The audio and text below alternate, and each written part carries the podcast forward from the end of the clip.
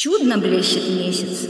Трудно рассказать, как хорошо потолкаться в такую ночь между кучей хохочущих, поющих девушек и между парубками, готовыми на все шутки и выдумки, какие может только внушить весело смеющаяся ночь. Под плотным кожухом тепло, от мороза еще живее горят щеки, а на шалости сам лукавый подталкивает сзади.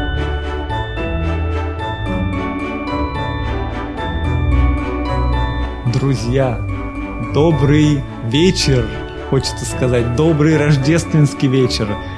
Как вы уже, должно быть, поняли из цитаты, сегодня у нас специальный, особенный выпуск подкаста «Шепоты и книги», рождественский выпуск. И сегодня с вами мы, ваша персональная Снегурочка Ирина Елисейкина. Привет, привет, дорогие мои. Ну, а кто же я буду? На Деда Мороза не тяну. На оленя Санта-Клауса тоже не хотелось бы. На какое-нибудь серебряное копытце. Руслан, нет, вы будете добрый волшебник. Хорошо, согласен. Спасибо большое. И я, Руслан Хисамулинов.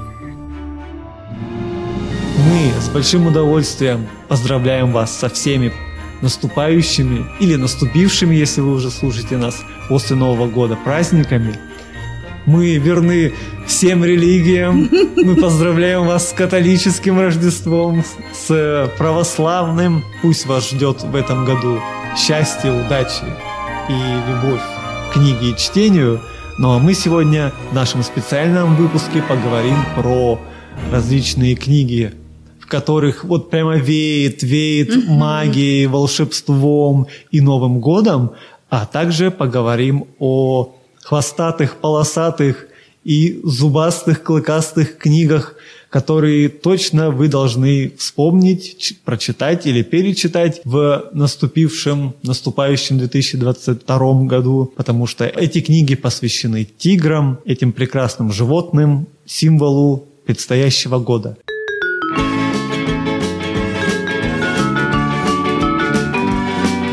Начнем мы, конечно же, с прекрасных магических книг, посвященных Рождеству и Новому году. Да, точно. Давайте с них и начнем. Вы, конечно, все читали эти книги, но мы надеемся, что эти праздники – отличный повод взять в руки еще раз эти произведения и действительно создать себе такую великолепную, необыкновенную, какую-то ажурную атмосферу праздника. Вообще, именно, наверное, на этих книгах мы все выросли, воспитывались, и именно они нас сплачивают и вносят в нашу с вами кровь какой-то определенный код. Мы все стремимся, как люди, к радости, естественно. Мы хотим праздника и радости, но тем не менее, наверное, вот эти праздники, они еще и объединяют нас всех сильно-сильно. У нас какой-то культурный код нас течет, а каким образом этот код появляется? Я думаю, благодаря, конечно же, каким-то определенным историческим традициям, определенным традициям культурным. И, конечно, наша с вами литература, и не только российская, вообще мировая, она, конечно, создает наш с вами вот этот культурный код. И, конечно, я не могу сказать, и это не будет банальным. Каждый год можно открывать книгу «Щелкунчик и мышиный король». Это книга Гофмана. Мы говорим об Эрнесте Гофмане, потому что был еще один Гофман, который написал про отца короля Щелкунчика, то есть есть еще одна книга. Но мы говорим сейчас о книге традиционной «Щелкунчик и мышиный король». То произведение волшебное, которое когда-то так поразило маленького мальчика Петра Ильича Чайковского в будущем. И настолько поразило его воображение, что был просто фееричный балет, создан давным-давно в Мариинском театре, там более 125 лет назад этот балет появился, и он назывался «Щелкунчик». Кстати, в 2014-м опера была, оказывается, есть такая Алла Сигалова, и вот с ее легкой руки появилась опера. Друзья мои, неважно, если вы случайно боитесь там пандемии или вдруг не купили билет на балет. Вы просто обязаны взять в руки книгу Гофмана, еще раз окунуться в этот просто потрясающий волшебный мир. Действительно, это одна из лучших гофмановских сказок. Конечно, она посвящена Рождеству. Как мы все знаем, написана она была в начале XIX века, да, и через буквально там несколько десятков лет появилась еще одна сказка, которая посвящена Рождеству. Это я так плавно перехожу ко второй книги, которую написал не менее тоже какой-то волшебный сказочник, я говорю сейчас об Андерсене, да, Хансе Кристиане. И сказка эта «Снежная королева». Я тоже думаю, что ее стоит прочитать, потому что, когда мы, люди более старшего возраста, читали ее, она все-таки была в таком советском изложении. А вот эта вот тема великолепного Рождества, Рождество все-таки, как вы правильно сказали, Руслан, мы все религии поддерживаем, то есть религиозный праздник. Именно вот в этой великолепной сказке вот эта вот тема христианства, тема религиозная, она очень становится какой-то волшебной, какой-то вот и базовой, наверное. Сказка от этого вот получается не только о дружбе, когда, как нам говорили в советские годы, между мальчиком и девочкой, это какая-то волшебная, изумительная сказка, она действительно прям какая-то даже философская. Сейчас уже существует издание, где цензура не вычеркнула так много христианских постулатов. Еще раз взять это издание и почитать эту сказку, наверное, будет интересно. Но я же хочу сказать, что я не так давно узнала о том, что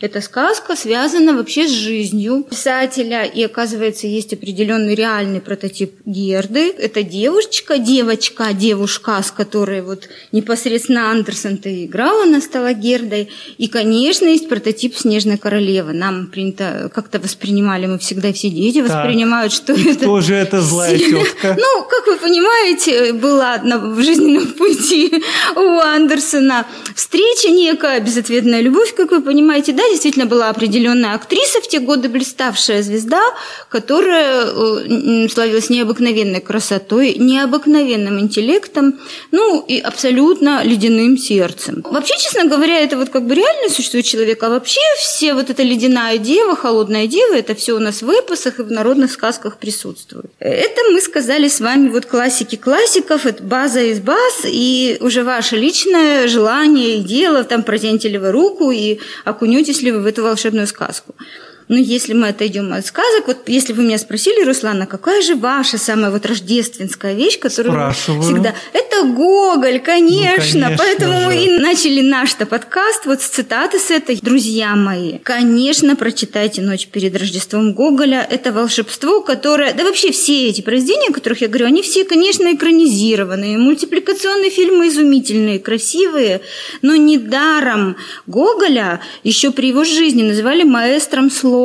Он правда маэстро, это великий маэстро, который в общем достаточно коротком произведении творит волшебство. Это волшебство еще и пересекается с таком необыкновенным праздником Новым годом. И последняя книга, а это тоже классика, о которой мне хотелось бы сказать, мимо которой ни в коем случае нельзя проходить.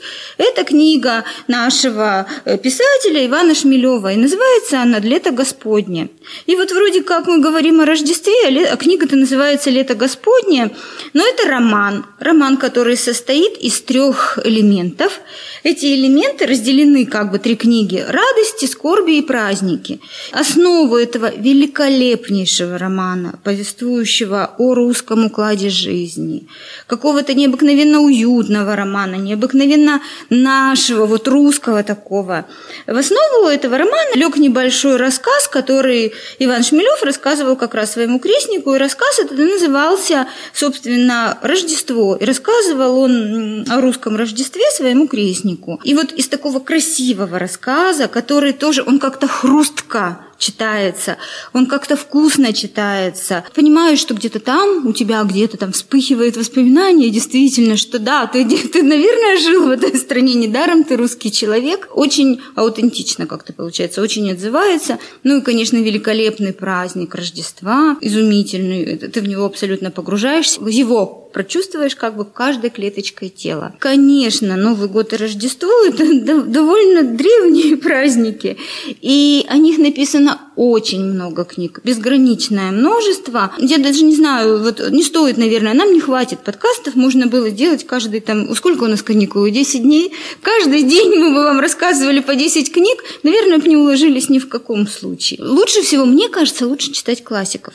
чтобы погрузиться вот в эту тему. Ну и современные авторы, конечно, вот это, если классики наши больше описывали красивые традиции и уклад жизни там какой-то, или рисовали волшебную сказку, да, современные авторы, они немного пишут иначе. Они уже к нему, к этому волшебству, к этим праздникам, они как-то так слегка прикасаются. Мы не говорим о воцерковленных людях, для которых Рождество действительно глубоко религиозный праздник, но для современного молодого человека, вот девушки, юноши, что вот это праздники? Это, наверное, тоже вера в какое-то чудо, правда? Конечно. Что что-то оно случится. Книг очень много. Мы немножко так я опущу, там, хотя есть и у Агаты Кристи, да, даже мы любим наши детективы, как известно, и Рождество у Эркюля Пуаро тоже есть. Рождественский пудинг, приключения рождественского пудинга. Да. Это все, конечно, есть, но давайте это вот оставим за скобками. Из самого последнего, что я читала, посвященное Рождеству, мне очень понравилась книга, которая называется «Загадай любовь». Ее автор Ася Лавринович. Ее все знают, поскольку она сейчас для молодежи пишет и хорошо пишет, без разговоров хорошо. И я всей нашей молодежной аудитории, да вообще всей аудитории, неважно какого возраста, рекомендую прочитать эту книгу. Она очень трогательная, она от девушки, которая как-то поверила в Рождество, в сказку, и как это все произошло у нее. Она не наивна, поскольку Ася Лавринович пишет отлично. Прям такая красивая, приятная история, в нее обязательно стоит окунуться. Даже приятная, не знаю, интересная история. И еще я прочитала книгу, вот вы знаете, есть такой кот Боб, всем известный. И абсолютно случайно книга Джеймса Боуэна попала мне в руки, уличный кот по кличке Боб, читала моя дочь, и вот как-то мне попалась эта книга. Я, друзья мои, не могу вам сказать, что меня поразили литературные изыски какие-то в этой книге, но она написана очень по-человечески и по-доброму. И вот про этого же кота есть книга, которая называется «Подарок уличного кота». И вот там тоже целая история рассказана о том, как вот этот уличный кот Боб, который спас, в общем, жизнь человеку, уличному музыканту, зависимому человеку с зависимостями, и как изменилось отношение вот к Рождеству, и вообще очень красивая история о дружбе животного и человека, и при этом как-то все так красиво получается, связано с Рождеством. Очень так получилось волшебно, очень изысканно, очень интересно и очень-очень по-человечески.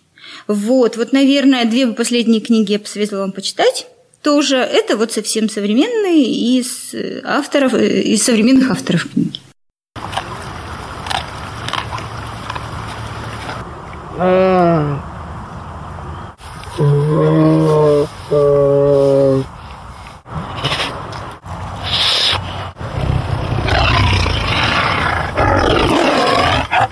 что ж, Ирина Константиновна, с вашей легкой руки, коль вы уже заговорили о кошках, давайте же поговорим о очень больших кошках, о символе наступающего 2022 года, о тиграх. С легкой руки наших с вами китайских братьев мы с вами каждый год с тщательностью изучаем, что же значит в календаре то или иное животное предстоящего года, каковы же его повадки, что он нам принесет. И вот, наконец, 22-й год, год тигра. И я предлагаю вспомнить наших с вами классиков, детских писателей, как же они описывают тигров в своих произведениях, и попытаемся понять, что нас ждет в предстоящем году, исходя из этих описаний классиков и современников. Отличная идея, давайте, посмотрим. Ну что ж, предлагаю начать, наверное, с одного из самых известных детских произведений. Это, конечно же, книга «Джунглей» замечательного английского писателя Редьярда Киплинга. Киплинг, как известно, родился и вырос в Индии. Он огромнейший поклонник этой страны. Он считает ее своей родиной. Он на протяжении всей жизни абсолютно до последнего бился за свободу Индии, за сохранение природы. В общем, он такой сторонник Гринписа еще до того, как Гринпис появился. Да, слушайте, да, я тоже читала, что когда ему было 17 лет, какой-то он совершил еще одно вот путешествие по джунглям, семилетнее, прям, да, и он все время, это была его идея прям основная за Гринпис. И, конечно же, он впитал с молоком матери вот эту вот всю чарующую мифологию Индии, их культуру, вот эти дурманящие ароматы специй. Это неотъемлемая часть его книг. И, разумеется, книга «Джунглей» любимая не только англоязычными читателями, но и, конечно же, по всему миру, в том числе и у нас в России. Ну, а благодаря мультфильму, который был снят на студии «Союзмультфильм», эта книга буквально стала бестселлером, ну, у всех поколений зрителей и читателей. Что же нам говорит книга «Джунглей» о тиграх? Помимо непосредственно главного героя книги, ребенка по имени Маугли, который воспитывается в стае волков в джунглях Индии, там есть, конечно же, и тигр. Все мы его с вами прекрасно... Отрицательный герой, между тем. Между прочим, да. Тигр по прозвищу Шер-Хан, который сам себя единолично называет хозяином джунглей. Что мы знаем о его биографии? Он был тигренком с хромой лапой. Его мать дала ему имя Лунгри, что в переводе означает «хромой». Вот жестокая и... мать. Жестокая. Не мать, а ехидна. Не мать, а тигрица. Да, точно. И вот тигрица. Мы с вами можем проанализировать его детство, что у него, скорее всего, были какие-то психологические конфликты на этой почве, что привело к тому вот этой жестокости впоследствии. Известно, что Киплинг назвал вот этого героя по имени в честь индийского падишаха и военачальника Шер-Шаха. В переводе с хинди «царь-лев», «царь-тигр». И согласно самому Киплингу, имя стоит произносить как «Шир-Хан». Ну, естественно, в англоязычных и русскоязычных источниках и экранизациях уже все давно произносят как Шер-Хан. Именно Шер-Хан был непосредственно виновником того, что Маугли отбился в джунглях от своих родителей и оказался один на один вот с дикой природой.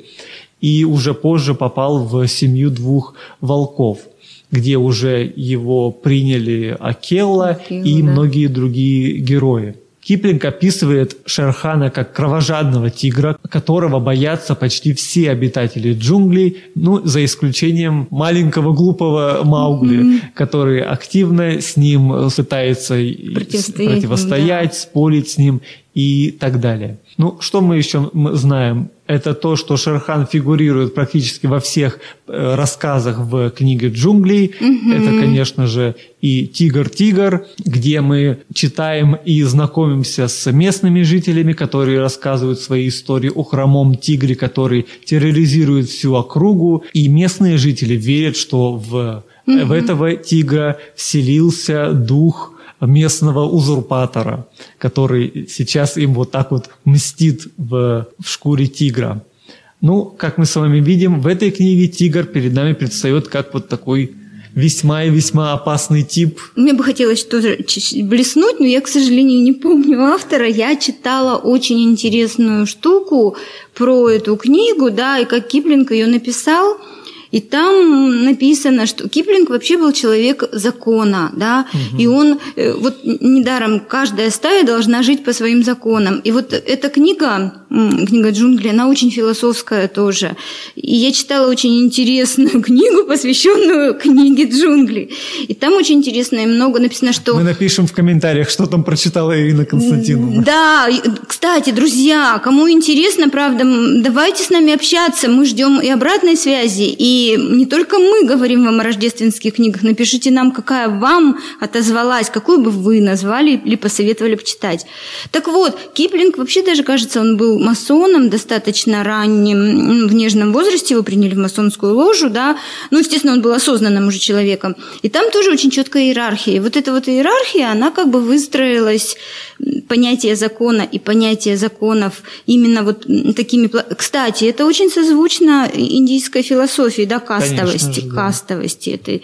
И вот этот Шерхан, да, как зло, да, как вот это вот противостояние укладу, да, он, по идее, даже бунтарь, он сильный, понимаете? Вот он хоть и злой, но он могущественный и сильный. Это вот очень интересная тема, и книга действительно философская. Недаром она, правда, так экранизирована, недаром даже последний фильм, уж кажется, господи, читали-читали, и читают-читают поколение, и каждый раз появляется какой-то новый фильм, экранизация, ты завороженно идешь и смотришь, и с удовольствием смотришь. Это талант, конечно, очень круто. Вот.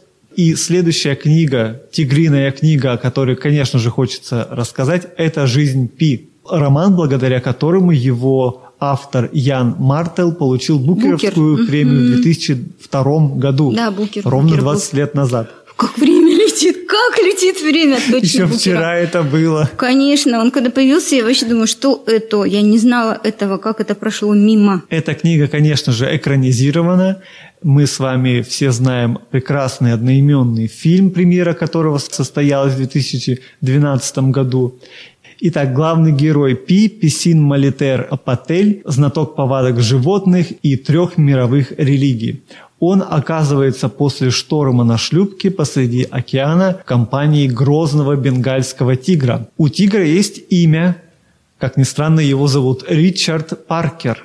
Что же это такой за тигр? И почему же его так зовут, самое интересное? Наши с вами персонажи, Пи и тигр Ричард Паркер, застряли на шлюпке посреди океана, как, я думаю, всем понятно, из-за того, что их корабль начал тонуть. Пи и тигр живут вместе на протяжении всего вот этого своего путешествия, вместе на вот такой абсолютно малюсенькой лодочке. Как же они там уживаются, возникает вопрос. Примечательно, что Пи очень активно поддерживает жизнь тигра, предоставляет для животного и еду, и воду. Мы с вами можем увидеть необычайно тонкие, интересные взаимоотношения человека и животного. Мы с вами видим, как Ричард Паркер и Пи, которые вынуждены сосуществовать вместе на малюсенькой лодочке, они в какой-то момент... конфликтуют между друг с другом, а в какой-то момент они вынуждены вместе добывать рыбу, еду для того, чтобы просто выжить. В романе нам сообщают, что существовал такой охотник по имени Ричард Паркер, который убил пантеру, которая терроризировала жителей небольшой деревни в Бангладеше. В момент вот этой своей охоты охотник, сам того не желая, обездвижил самку бенгальского тигра дротиком с транквилизатором. В результате вот этой охоты как сама тигрица, так и тигренок в зоопарке семьи Пи в Пондичерри. Детеныша назвали Ричардом Паркером по ошибке, потому что на коробке, где перевозили животных, в документах значилось, что Ричард Паркер – это имя охотника, а имя охотника «жаждущий».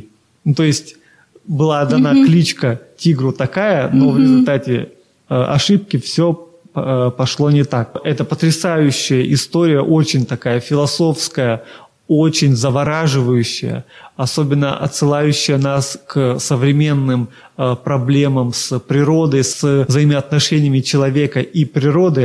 И, мне кажется, эта книга могла бы быть прекрасным подарком, прекрасным таким чтением в новогодние праздники, и, без сомнения, есть над чем подумать после прочтения и во время прочтения этой книги. Ну и, наконец, третья тигриная книжка, о которой хочу вам сказать, она называется «Тигр, который пришел выпить чаю». Автор Джудит Кэр.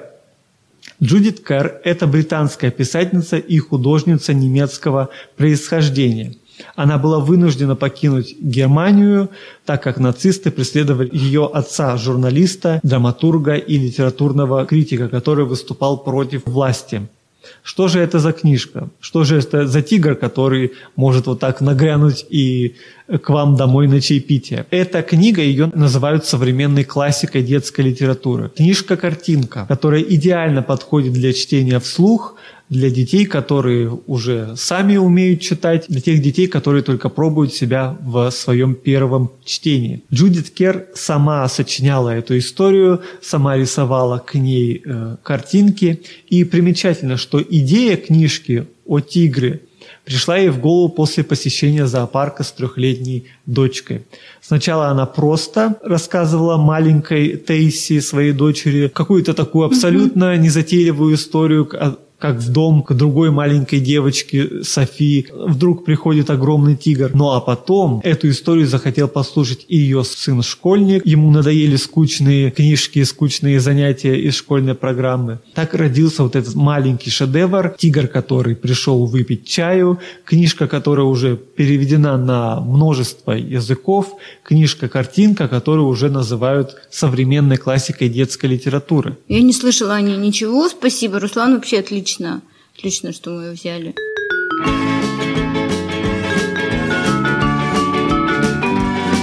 Ну что ж, дорогие друзья, мы познакомили вас с такими замечательными книжками.